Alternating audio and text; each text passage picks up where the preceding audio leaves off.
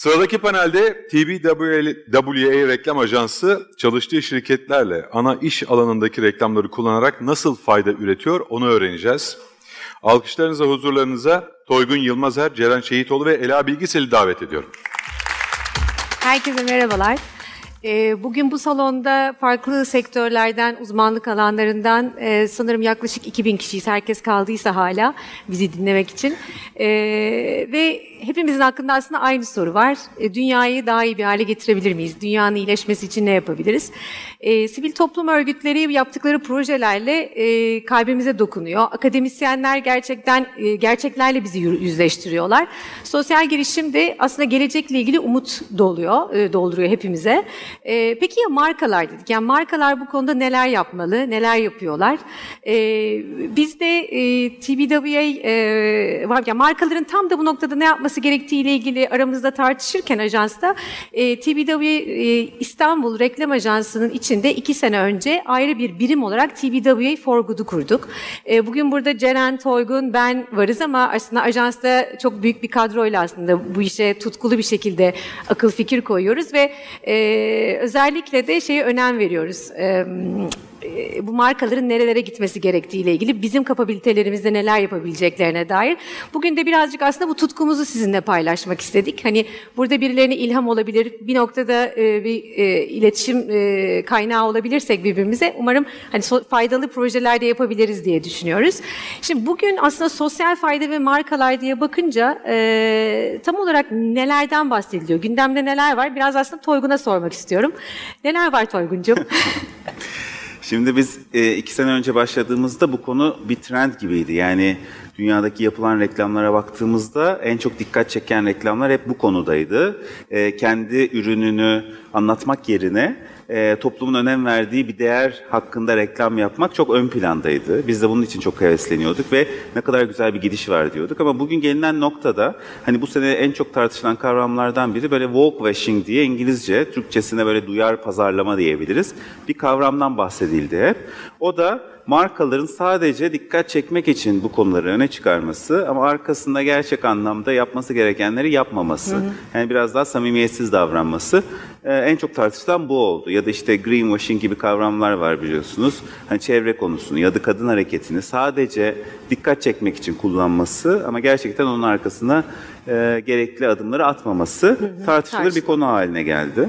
Ee, bir diğer konu da e, marka ile ilgili böyle birçok biz kavram konuşuruz e, reklamcılıkta marka stratejisi ile ilgili. Bunlar arasında e, hangisi en önemli diye ben bir e, seminerde sormuştum P&G'nin o zamanki CMO'suna. E, o da brand purpose demişti e, birçok şey arasında hani markanın bir ticari amacının ötesinde ulvi bir niyetinin olması, toplum için bir fayda için uğraşması en önemlisi demişti. Hı hı. Ama bugün gelinen noktada deniyor ki işte bu brand purpose da çok boş oldu. Artık hı hı. çok tartışılan bir konu, e, krizde olan bir konu. Tekrar bunları değerlendirmemiz lazım deniyor. O yüzden hani çok iyi bir yönde ilerlerken birden çok tartışılır bir e, konu olmaya başladı bu. Evet yani peki bu iyilik için çalışan markaları çok ciddi ödüllendirirken ve onların aslında her geçen gün daha neden daha başka markalar bunlara kafa yormuyor, kafa e, patlatmıyor dediğimiz noktada e,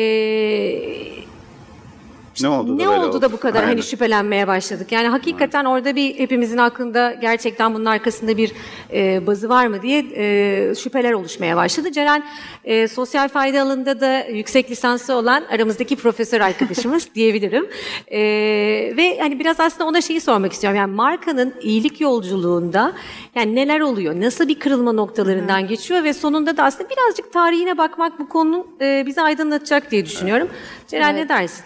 Aslında biraz dönemlerin ruhunu okumayla ilgili konu. Yani biz bugün çok konuşuyoruz markaların iyiliğini. Çok popüler oldu ama hani bunun kökenine baktığınız zaman yüzyıllar öncesine gidiyor. İşte mesela arkada böyle 1800'ler, onun temsili bir görseli var. İşte sanayi devrimi oluyor, üretim artıyor, şehirleşme artıyor, ticaret artıyor. E ne oluyor? Yani ciddi bir sermaye birikimi var. Paylaşması gerekiyor ticaret yapanların. İşte önce İngiltere, sonra Amerika'da böyle şirketlerin kurucuları kendi bireysel hayırseverliklerini birazcık daha şirketlerin hayırseverliği haline dönüştürmeye başlıyor. Mesela ilk örneklerinden bir tanesidir. İşte bu Amerikalı e, ünlü işte çok katlı mağazalar zinciri Macy's 1875'lerdeki kayıtlarında yetimhanelere bağışta bulunduğuna rastlanıyor. Yani ilk böyle kurumların hayırseverlik dönem dönemi gibi bunu adlandırabiliyoruz. Dolayısıyla hani ilk aslında böyle işin başı hayırseverlik olarak başlamış. Evet yani hayırseverlikle başlayıp peki sosyal sorumluluk tarafına e, sosyal sorumluluk kavramına ne noktada Nasıl geldi? evriliyor? Aynen. Şimdi çok böyle keskin tarihler vermek zor bu işte ama mesela bir kırılma noktası var. 1953 olarak geçiyor. İşte İkinci Dünya Savaşı bitmiş artık şirketler böyle büyümeye başladıkları bir dönem. Döneminde ünlü bir ekonomisti Howard Bowen diye biri bir kitap yayınlıyor. İşte iş adamının sosyal sorumluluğu bugün bile hala böyle literatürde hani bu kurumsal sosyal sorumluluk kavramının yani ilk böyle babası ondan sonra ilk bunu yaygınlaştıran kim dediğiniz zaman bu kişi çıkıyor.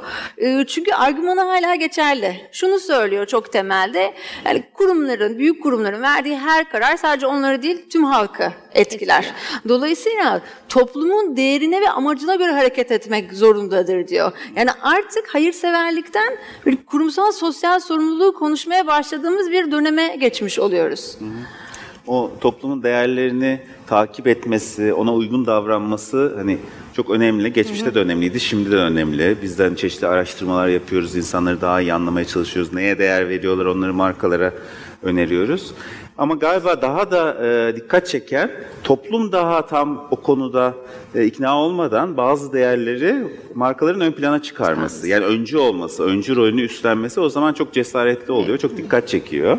Aynen bu cesareti aslında biz bugün de görüyoruz. Yani markalarda e, çok ciddi reklam kampanyaları yapılıyor ve e, yani bugüne kadar o gün başlamış olan bu Evet. akım aslında bu cesaret akımı tavırlı brand e, yani e, bravertising dediğimiz kavramın aslında çıkışıyla bugün de görüyoruz. E, onun yansımalarını yaşıyoruz. Bir şey var aslında Toygun'un dediğine bir ek yapacağım. Çok enteresan bir hikaye var.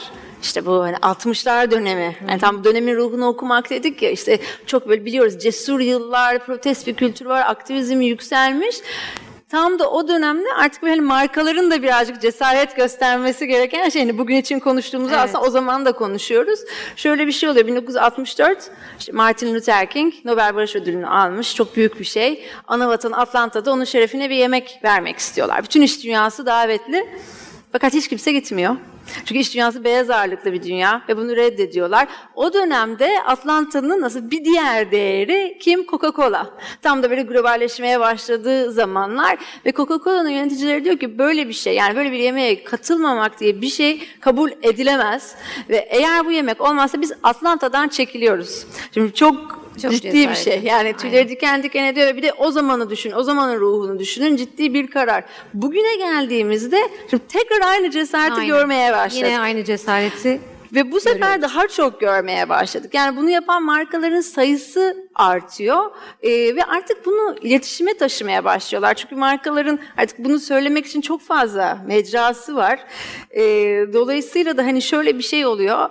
Artık bunun reklamını yapmaya başlıyorlar. Şimdi arkada bazı işler böyle göreceksiniz. İşte e, Always'in kız gibi kampanyası, Dove'un gerçek güzellik kampanyası. Yani bir yerlerden burada böyle pazarlama sektöründe olmayan insanların bile bir şekilde duyduğu işler. Tam da döneme damgasını vuran işler. Biz artık iyiliğin reklamını konuşmaya başlıyoruz. Hani nasıl oldu derseniz hani markalar nasıl şimdi tekrar bu kadar hani cesaretli oldular. Onun için de biraz şeye bakmak iyi oluyor. Yani 2000'ler nasıl bir dönem?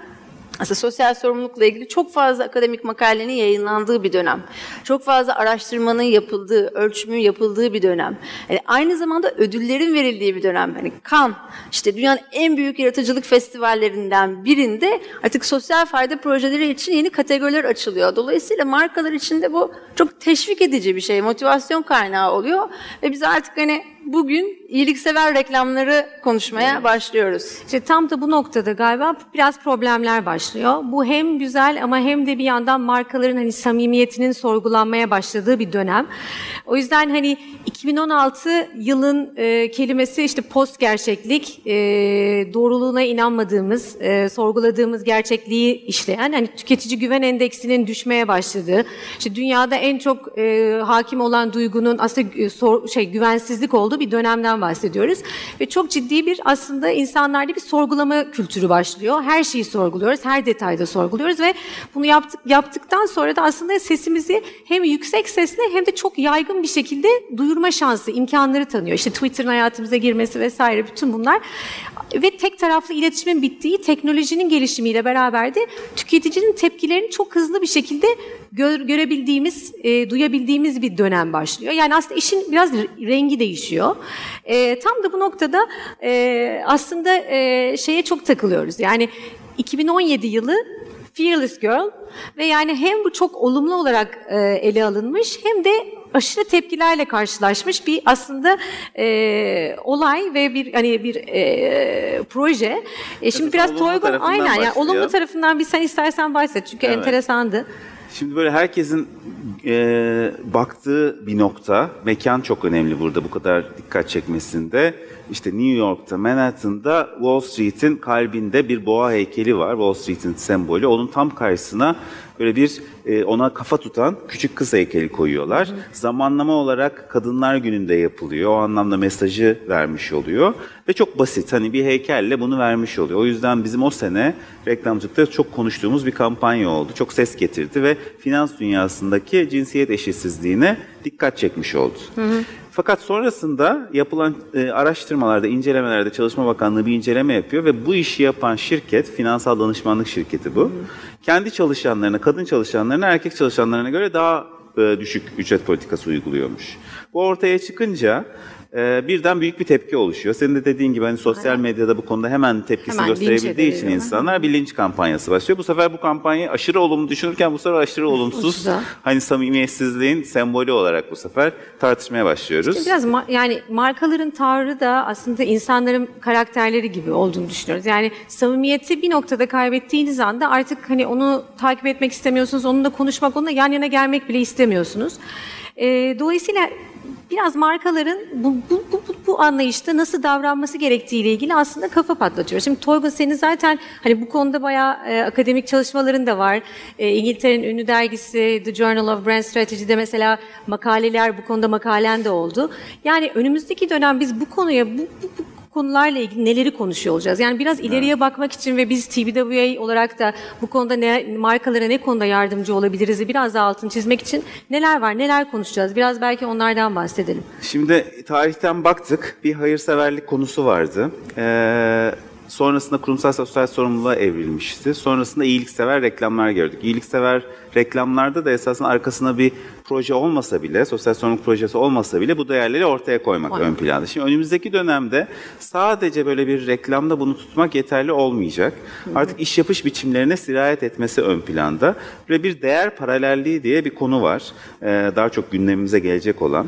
Ee, o da şu, şirketler, ticari şirketler hani bir işi zaten para kazanmak için yapıyor. Onlar için değer sonuçta finansal gelir üretmek ve bu doğal. Bir taraftan da toplum için değer dediğimizde sosyal fayda, sosyal etki yaratmak önemli. Normalde şirketler bu taraftan hani işleriyle, ticari işleriyle bir para kazanıp sosyal fayda projelerine veriyordu bu paraları. Şimdi ise zaten iş yapış biçimini öyle bir değiştirsin ki yaptığı işlerle aynı zamanda topluma da fayda Fayda sağlasın. sağlasın. Bu tartışılıyor daha çok. Mesela bir örnekle nasıl yapabiliriz? Evet, Nasıl- mesela işte bir sigorta şirketi diyelim ki sağlıklı yaşam konusunda insanları bilinçlendiriyor, kampanyalar düşün, düş- düzenliyor ve daha sağlıklı yaşamaya teşvik ediyor insanlar. Bu sayede bir taraftan kendi riskini de, sağlık sigortasındaki riskini de düşürüyor. Kendine de fayda sağlamış oluyor. Ya da bir moda firması işte kadınları eğitiyor, e, terzilikte, dikiş nakışta eğitiyor. Bu sayede kadın istihdamına katkı sağlamış oluyor, onları ekonomiye katmış oluyor. Ama aynı zamanda da kendi tedariğini çeşitlendirmiş oluyor. Yani bu tip örneklerle değer paralelliği dediğim kendine yarattığı değerle topluma yarattığı değerin paralellik göstermesi. Evet yani çok önemli çünkü önümüzdeki dönem şirketlerin, markaların biraz bu tarafa doğru yönelmesi. Hani burada da bizlerin e, bu konuda e, katma değerli projeler üretmesi gerekecek. Çünkü devir birazcık aslında iş yapış biçimini e, sorumlu ve iyi hale getirebilen, işte yeni nesli aslında tam da bu sebeple e, sahiplenebilen gerçekten yanına çekebilen ve kültürlerin içinde de bu yeni nesli aslında çalışanlarını iyilik elçisi haline dönüştürebilen markaların e, devri. Ve biz TBWA olarak da aslında şeye inanıyoruz. Yani e, markaların bu dönüşüm süreçlerinde biz çok aktif rol almak istiyoruz ve alıyoruz. E, yıllardır yaptığımız marka yaratma tecrübemizi de aslında şimdi toplumsal değer yaratan cesur markalar e, oluşturmaya e, adıyoruz aslında. Bir de iletişim konusunda da e, gidilen yönde de e, Aynen. şöyle bir şey var. Hani artık markanın çıkıp da kendisini ön plana koyması da çok iyilik severim. E, bak bak bunları yaptım Aha. deyip kendini kahraman etmesi yerine e, insanları bu kampanyanın parçası yapması, onları kahraman yapması. O yüzden de yine konuşacağımız bir kavram da kapsayıcılık olacak. E, daha fazla iletişimde kapsayıcılıktan bahsediyor olacağız. O yüzden herkesin bir araya gelip daha fazla insanı dokunmayı, daha fazla insanı katması e, bu projelere önem Önem kazanacak. kazanacak. Evet işte biraz az önce bahsettiğimiz gibi yani biz de TVW olarak aslında tamamen buradayız ve e, işte markaların bu dönüşüm süreçlerinde aktif e, rol almak istiyoruz. Ki şuna da inanıyoruz. E, bu konuya dair birazcık heyecanı olan, biraz merakı olan e, ve açıkçası hazır olan markaları, herkesi aslında tanışmaya davet ediyoruz ve fikir alışverişinde bulunmak istiyoruz. Son sözlerimi söylerken TVW for Good olarak da ya yapılacak çok şey var. Gelin e, birlikte or- ortak aklı oluşturalım diyoruz. Çok teşekkür ediyoruz. Teşekkürler.